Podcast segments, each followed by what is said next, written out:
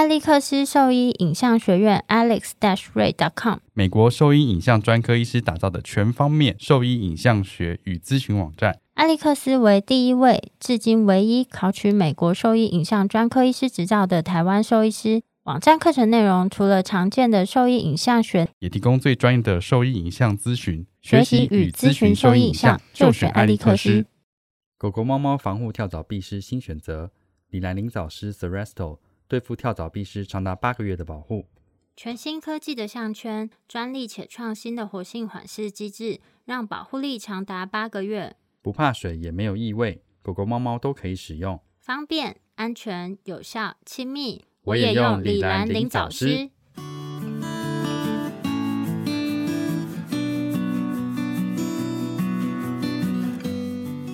你现在收听的是 Wonder Vet Talk，超级好兽医的闲聊时间。我是兽医师林哲宇 Steven，我是兽医师肖慧珍。在这边，我们会用轻松谈论的方式，带给大家一些简单而正确的小动物相关资讯。也会和大家分享一下兽医师日常发生的有趣事情。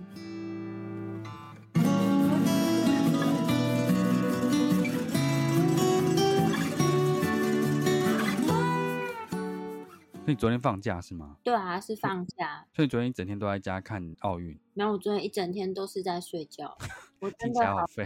没有，我就是。你不会觉得我有时候就是假设一整天都没有做事，整天睡觉，我晚上起来会非常懊恼哎。我也是啊，我很懊恼。没有，我昨天一开始六点多七点的时候，我就先起来，因为我以为要上班。因为我平常上班大概都七点多起床，所以我就起来，我就发现赶快看一下手机啊，是礼拜天。然后我就想说，今天应该是不用上班吧，就躺着。然后后来我大概也没有睡很晚，我就很早起床去买东西。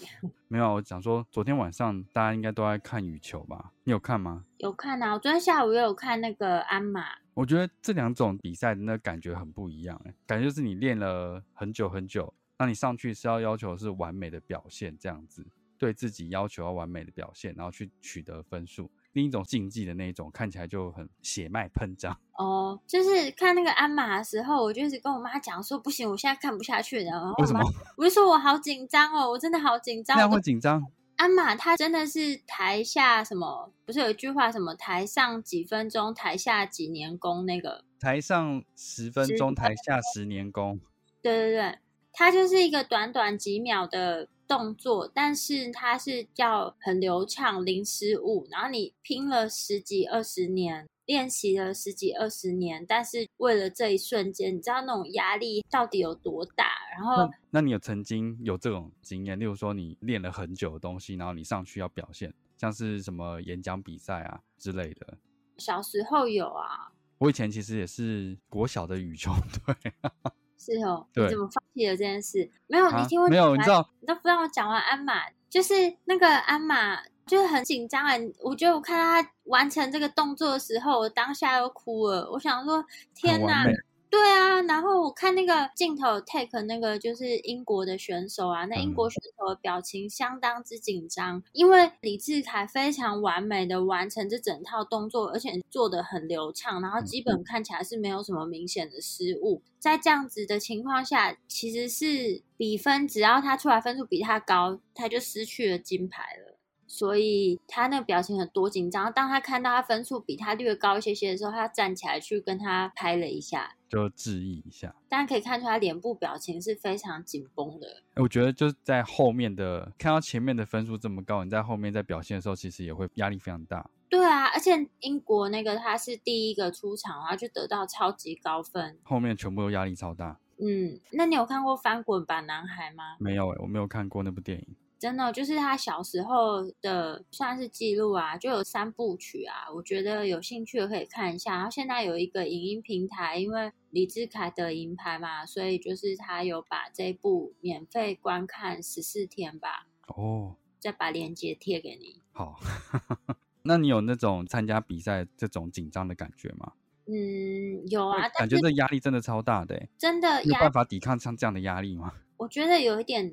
没有个人赛，但是就是有大家一起去打排球。就那时候是高中的时候打班级排球比赛嘛，反正我们就女生就输掉了，然后我们班男生真的是在那个讲台上一起痛哭，然后他们就说什么他们为了我们拿下前面几名还什么之类的。对啊，我都忘记最后我们班男生到底拿第几名，我只记得这个痛哭流涕的画面，痛哭流涕的画面。而且那时候因为我们都要去附中练习啊，因为延平的那个操场超小的，晚上也不会给我们那边打排球，我们到附中，然后附中就是他晚上会把灯关掉，而灯关掉，你知道根本看不太到排球啊，看不到会被打脸啊。对，然后但我们都还是会很热血的去练习排球。然后有一天呢，我就不知道很荒诞的提出一个很荒谬的想法，就是。我说，那我们把排球上面的线涂荧光漆，总可以看得到了吧？就那个夜光漆，然后真的看到。我们真的白天就开始涂那个夜光漆，然后到晚上就差不多干了。那种夜光漆好像其实是要吸一些光亮，然后废话才会亮。所以我们就白天就一直把它拿出来，放在一个太阳晒到啊，日光灯也可以照到的地方啊，然后晚上拿去。结果有练吗？有啊，有练习啊，我们还是有练习啊，但是就发现其实也没有真的变很清楚，因为环境没有暗成这样。没有玩过吗？以前那种会夜光的东西都是要用灯照之后它才会特别亮，不然过一阵子的话就不会亮了。不是，重点是我班的人都很聪明啊，我提出这么荒谬的想法，说大家怎么会愿意配合？哎，我们班没有，他们可能觉得很聪明啊。是吗？在他们眼里，我是还他们觉得这么智障，配合一下。因为他们可能没有办法想出更好的方式，觉得哎，好像可以试试看，结果没想到居然是这样子。对啊，就我们隔天自己在那边傻笑很久，我觉得怎么那么白痴，好智障哦。嗯，没有，我要讲说我以前是羽球队，可是我觉得那个实在是压力太大。国中嘛，还国没有国小啦，国小国小的羽球队，因为我发现实力相差太悬殊了，我没有办法这样跑动，我觉得好累哦。比赛压力实在太大了，有时候你就像昨天戴自己，他其实一路一直是落后的，可他分数就一直紧咬紧咬，到后面差距可能只剩下两三分这样子，一直会拼尽全力去打。可是真的你自己在场上的时候，你看到那分数这样子，那想说，呃，好累，然后你又身心俱疲的情况下，其实你很容易就放弃了。对啊，我觉得运动员的那个心理素质都很强大，真的非常强大。像那时候我会觉得，哎，我可能没有办法，原因是我看其他人啦，虽然就是他们在跟老师打，他们也是卯足全力的在打，而且那个架势摆出来就是超专业的那个样子。我说，嗯，我没有办法弄成这样子，我还是就是回去念书算了。哦，我国小的时候是躲避球队的啊，我不是躲避球队，但我躲避球很强。是哦，我们是有去参加那个国小的什么跨校比赛啊，什么之类的。我记得很得名吧？哦，真的假的？我们我们其实是私下在比拼的。哦，我们应该有前三名吧？我也忘记了。哦，我们是打那种一般的那一种，不是那种大场的。然后我都会去跟对面学校的人比赛的。可是我记得我是一个不太会躲球的人，所以我都是一个攻击手。哦，我是很会接球。可是你们是男女生一起混着打吗？混打啊练习的时候，但是去比赛是我忘记了。比赛应该也是混打吧？但我怎么觉得这女生跟男生一起打不合理？男生力气很大哎。没有国小哪有力气大去哪里？有的那个国小的女生超级高的，好不好？哦，我国小也不高。国小的男生我六年级才一四级，女生可能一六三了。哦，对哈，也是。对啊，一球把你打死了。我我有一阵子啊，就是玩球的时候有一只指头受伤，然后就变成单手一只手不能用嘛，就左手。我那时候左手受伤，但是那段时间并没有消减我对于躲避球的热情，就还是会去打躲避球，但是我都用单手去接。然后有些人就是自负觉得球很强，就一直打我，因为我我就只有一只手嘛。可是到时候就被我单手接起来，他就会很懊恼。你现在是在宣传自己单手接球吗？我这个故事单手接球很强，好不好？有的时候是拍一下，然后你就因为我就一只手，所以我我可以拍一下之后把那个球接起来，不然通常你接球之后掉了就是死啊。对啊，那你怎么可以拍一下？没有，我大部分的时间不是拍一下，我大部分时间是直接就接起来，就是有点像太极这样子，把那个球的力道整个化解掉。我听你这边胡乱，我听你这边真的真的，你下次之后要接接看，那个球很强过来，你就用太极的方式把它接下来。我大部分都是这样接下来的。这段把它剪掉，我觉得还不好，我觉得真的很好。屁嘞！我觉得你真的是太胡乱了，我拒绝听这些。一定因为跟你的小孩说，哦，爸爸以前，爸爸以前都用单手用太极的方式把人家的球都接下来。每个爸爸小时候都是考一百分的，绝对是没有什么不及格什么之类的。我真的听不下去。我是啊，我小时候都第一名，好不好？我小时候也是，好吗？对啊，你也是吹嘘的不是？我没有吹嘘，我拿奖状跟奖牌，我？奖状都贴整个墙壁的好吗？现在是怎样？是一个比拼的结果。是我是蛮感谢我那个国小的老师啊，因为我国小的班导他其实是体育老师。你知道，其实小学的也没有特别分什么体育老师啊，反正我们老师就是有教我们数学跟就是体育，然后因为他有。带一些学生练习一些运动，因为我那个小学啊，其实周边很多都是传统市场，还有一些夜市的店家。这些家长其实上班的时间，像那种夜市店家，他们白天一定都在睡觉啊，然后他们晚上才会去工作，或是他们凌晨就要起来工作。那市场其实也是，啊，小朋友就有容易那边跑来跑去，或是容易学坏。然后老师就是为了不要让大家，你知道小学生经历很多啊，他就想说让这些小朋友都可以从事一些体育活动去消耗我们的体力，所以他就组织了各类的比赛运动，然后让大家去参加，去消耗你们体力。对，所以，我们班上的同学绝大多数都被放进什么躲避球队啊、拔河队啊，然后有些哦跑得很快的男生，就是把他们放进田径队啊，然后甚至到国中的时候，就有一些他们就因为那时候学区其实分配到那个公立学区就没有那么好，然后老师他就想办法帮他们弄到一些可以继续从事体育训练的地方，这样子。哦，我以前跑超慢的，是哦，我真的很不会跑步，因为觉得跑好累哦。我之前有一次记得小学，他要有一个体适能是要跑，我忘记四百公尺嘛，是不是？四百公尺，嗯，还是八百公尺？我也忘记了，四百还八百？然后呢？跑不完呢？怎么可能？我觉得太累了，而且我跑，我觉得快要喘不过气了。你有气喘吗？没有啊，没有。但是我觉得我快要喘不过气。都很胖。嗯，四年级的时候很胖，六年级的时候瘦瘦，然后帅帅的这样子。哎，后面这个没有吧？你为什么乱讲？呃，这是真的，真的。哎，可是我要讲，我们的体育老师，他以前到现在都长得一模一样，哎，怎么可能？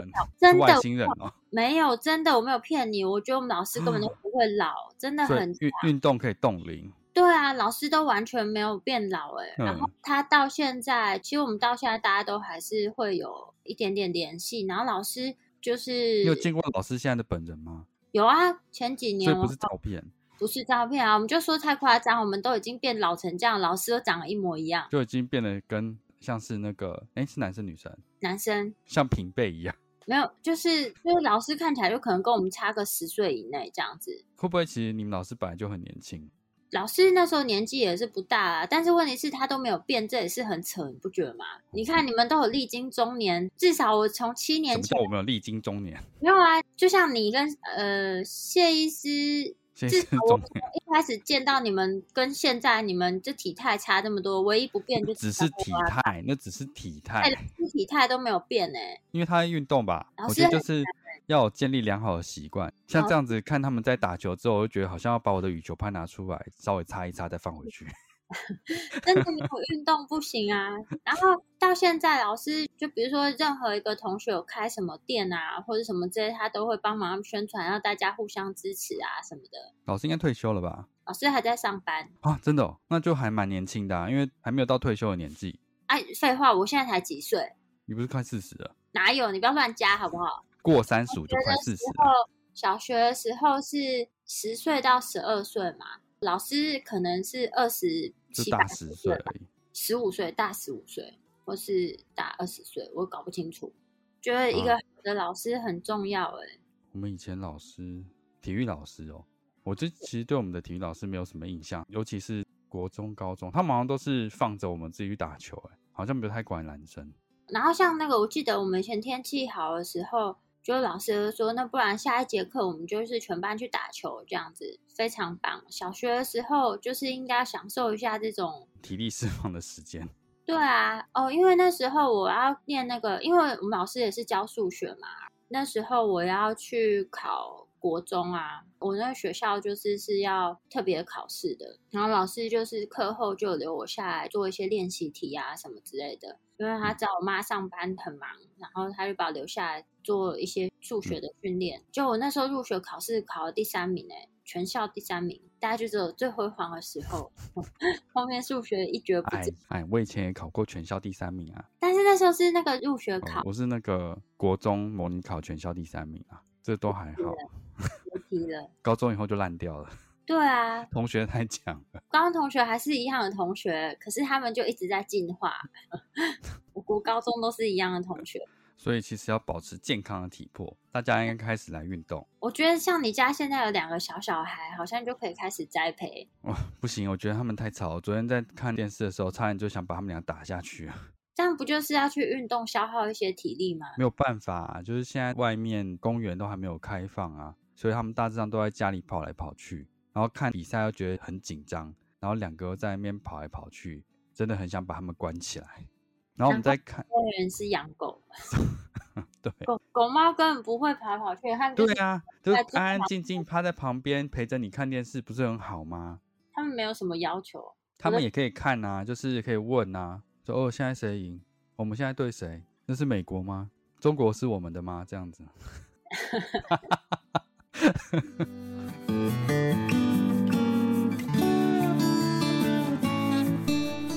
大家好，我是前任台北市动物保护处动物救援队队长吴静安。你现在收听的是 Wonder Vet Talk，超级好兽医的闲聊时间，最专业的小动物知识 Podcast 频道。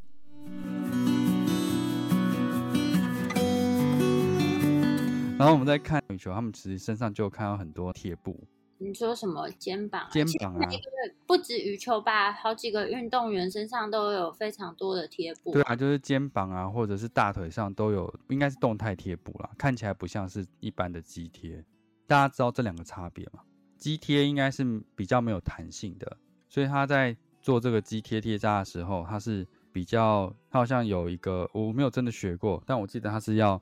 确定你要贴的那个方向跟肌肉的起始点之类的，然后去贴这东西。我觉得比较不一样是，以往看到运动员贴的都是肌贴，可是我觉得现在奥运上面看到的这些都比较像是动态贴布，觉得有一些转变。因为我记得之前有一些研究告诉我们说，肌贴的成效是跟就有贴跟没贴其实是没有差异性的。但是我觉得，因为我去学动态贴布。那我觉得动态贴布其实它有它的一些原理跟实际上的一些效用，对人来说啦，像我刚刚跟你解释过，它就有时候像那个，它不用真的需要知道你的肌肉的起点或者是终点，那它主要是可以做关节上的一些限制或某些动作的一些加强。所以像那个手腕，例如说我们的手腕抬起来时候会自然下垂这件事情，但是你动态贴布去贴的好的话，它可以稍微。帮你的手腕做一些拉提，也就是说，你贴完之后完全放松的情况下，你的手腕是稍微会被提起来的。但是因为它是有弹性的，所以你在做活动的时候，并不会因为贴了这个东西而受到限制。那我觉得它是有实际上的效用跟帮助，对人来说。那为什么会讲这个？因为其实之前在门诊上有看到有狗狗因为膝盖骨异位的问题而使用动态贴布这件事情。他后来是因为那不是在这边贴的，那来这边咨询说，像这样子的问题，有什么附件的方式可以去帮助这个狗狗这样子？我觉得不管是动态贴布或者是肌贴啊，其实贴在动物身上有一个，特别是狗猫啊，有一个很大的点，就是如果没有办法。嗯，客服的话，其实我觉得这些肌贴或者动态贴布，其实对他们的帮助效果可能是相对比较有限的，主要是因为狗猫它们的皮是超级松。就很松，然后不像我们人的那个皮肤，其实是紧贴着下面的这些组织，所以你皮是不会那边滑滑的，就是皮是没有办法捏起来，然后那边溜来溜去的。但是其实动物它们的皮是很松，它们没有紧贴着下面的，比如说肌肉啊或什么之类。那你贴了这个肌贴或是动态贴布，其实大部分你是拉住限制这个皮的可动性，然后再来就是动物皮下空间是蛮大的。对啊，你比如说，你可以从肩膀把皮拉起来，拉到那个腰部，你人可以吗？不行嘛。所以它的皮肤跟皮下的可动性其实是非常大的。所以我就想说，他那时候的确在贴这个的情况下，是为了要做什么？其实我觉得他目的性是不明的。他那个狗狗膝盖骨异位问题其实是二级啦，其实算二级，所以它是蛮松的。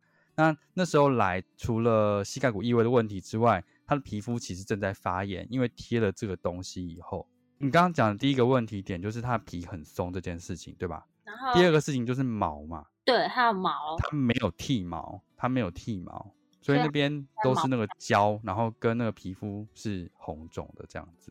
我觉得这件事情让我觉得就是在做这治疗的人，他有什么目的是需要用到动态贴布去控制这个膝盖骨异位这个问题。例如说，他今天只是短时间想要试着用动态贴布，让他的膝关节或者是肌肉的走向可以更在轴心上面，所以比较不容易滑出去。但目的是他要把这肌肉训练得更强壮吗？不然他怎么可能想说我用这东西可以让膝盖稳固在里面？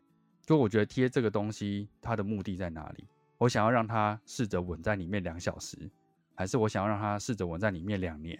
我不太明白。因为看运动员他们在贴这个动态贴布的时间应该也不会太长，因为他有可能是在上场之前一段时间就开始使用动态贴布，然后下场之后他就死掉了，对吧？所以它是短时间的使用。我不确定，就是一般这个使用时间会有多长啊？我记得有一些适应症是，例如说你贴了可能可以贴一阵子，因为它可以去洗澡的啦，所以你可能贴了一阵子，两天或者一周这样子，因为它那也不能贴太久，贴太久那个会太黏，你撕下来你的皮会破掉，那个超痛。之前去学的时候，我只是从早上贴到下午，后来要撕的时候，我是没有办法就直接一次撕下来。它必须要一个脚这样子慢慢的把它吐起来之后，再用另外一只手在那胶跟皮肤中间慢慢的把它剥剥剥剥剥下来，不然那个真的会死，你会觉得你的皮被撕下来了。所以我觉得他们使用的时间其实不会太长。那如果你在贴的时间只是为了要做训练的话，我觉得是合理的。但是你贴这个想要让它稳在里面很久的话，我觉得是不合理的。嗯，而且我觉得没有剃毛，那不就是基本就只是跟着毛在动而已？跟着毛跟跟着皮在动啊，跟肌肉有什么关系？嗯，对啊。然后我有看到其他有人分享说，哎，他那只狗吉娃娃十字韧带断掉，贴完之后脚就放下来使用了，这就是他对这疾病完全就是不了解的才会讲这种话啊。因为吉娃娃十字韧带断掉有一定要手术嘛？如果他没有合并膝盖骨异位问题的话。五公斤以下，其实他后续时间他就是有可能会稳定下来，不一定需要手术，就当下可能只需要控制疼痛就可以了。再就是他贴了那个之后，他能够稳多久？我是很好奇啊，他这样贴，他能够贴多久跟稳多久？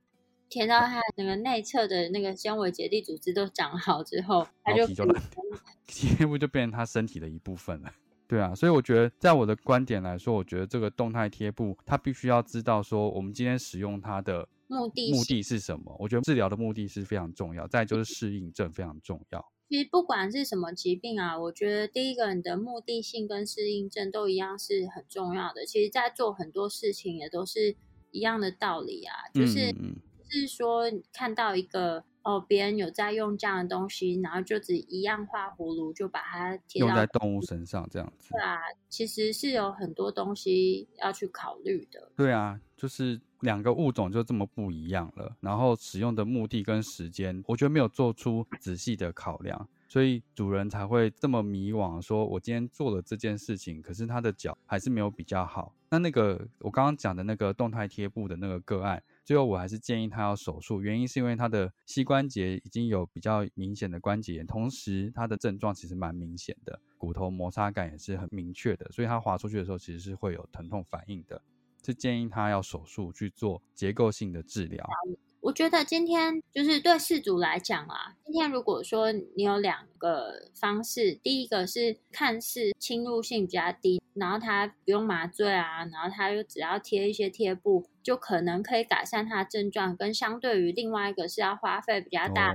的金钱跟就是呃侵入性的治疗，侵入性啊麻醉这个事情的外科手术方式，对就是事主来讲，其实就比较容易会选择。那我们先试看看这种就是侵入性比较低，相对他也不用承担这么大风险的治疗方式来做治疗。但是其实我觉得，有时候你选了一个比较简单的路，有可能会造成更大的问题。然后第二个事情是，就是我们其实对肌贴或者动态贴不了解并没有这么多啦。我而且对对，在动物的研究其实也没有这么多。对，然后我觉得如果今天有其他的医师，他是做这个东西很多的话，其实我也很想要听他说，那他们使用的目的跟他们的适应症跟他们的考量是什么？也许是我们没有想过的，因为我们其实就是从外科。开始认识这些疾病，跟对他们去做治疗跟后续的建议。但是如果今天是同样是了解这个疾病，但他对动态贴布使用非常多经验的医师的话，也希望有机会可以听看他们的，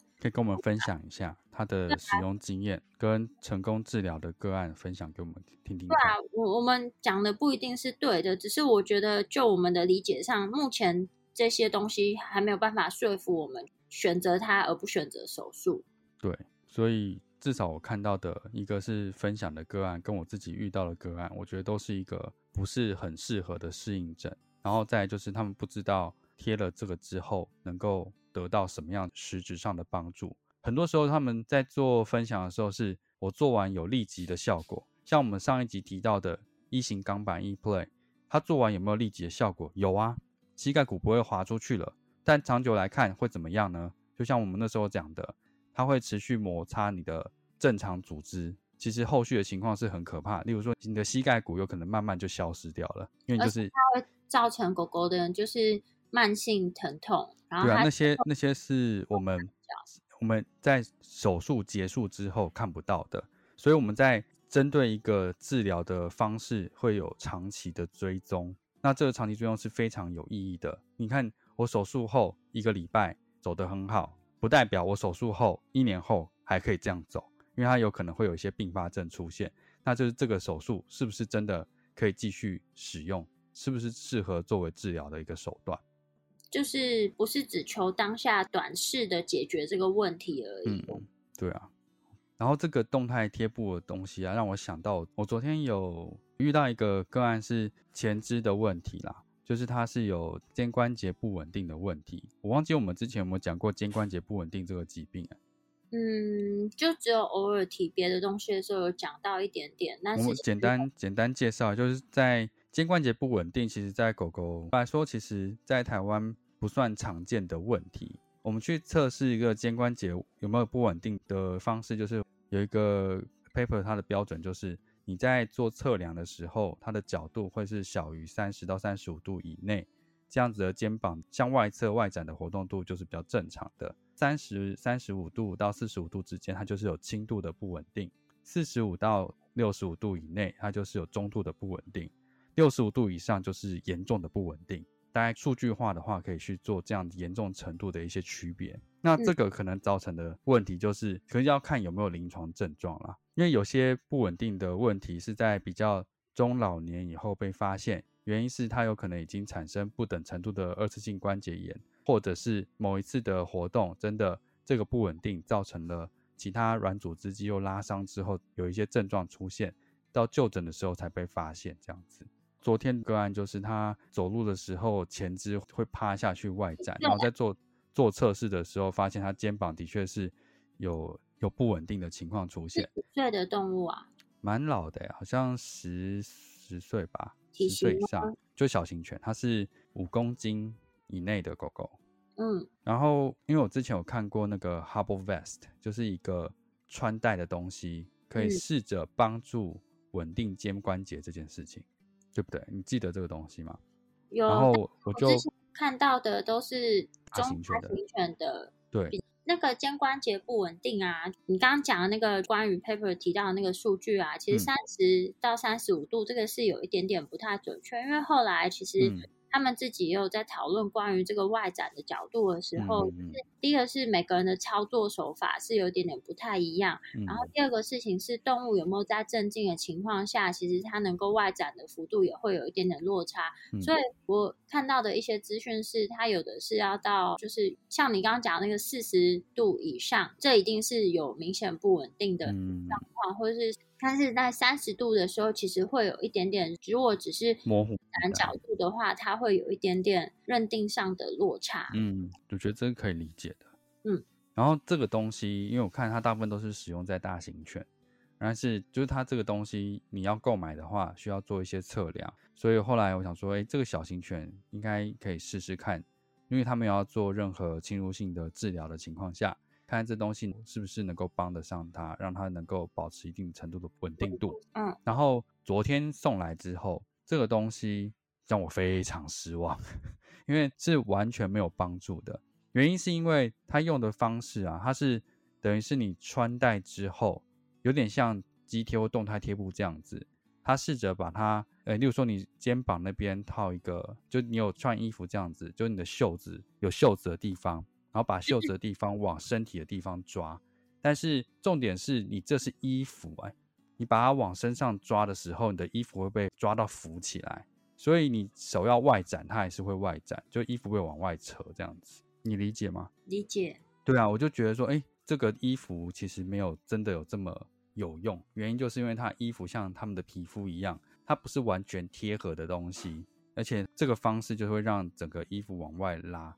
第二个我觉得很失望的事情是，它只是用大型犬的架构把它缩小，但是这个东西对小型犬来说，那个材质就太厚了，所以我在穿上去之后，它的腋下跟肩膀前面的那个衣服都超级厚。除了会把上段的地方那个衣服拉起来之外，它的手其实根本没有很方便可以往前往后动，就是这个太厚。然后第二是它的袖子的那个厚度也太厚，根本完全没有办法贴合它的前肢，所以根本就完全没有帮助，就跟动态贴布差不多的意思。所以我就觉得对这个产品来说，我觉得非常失望。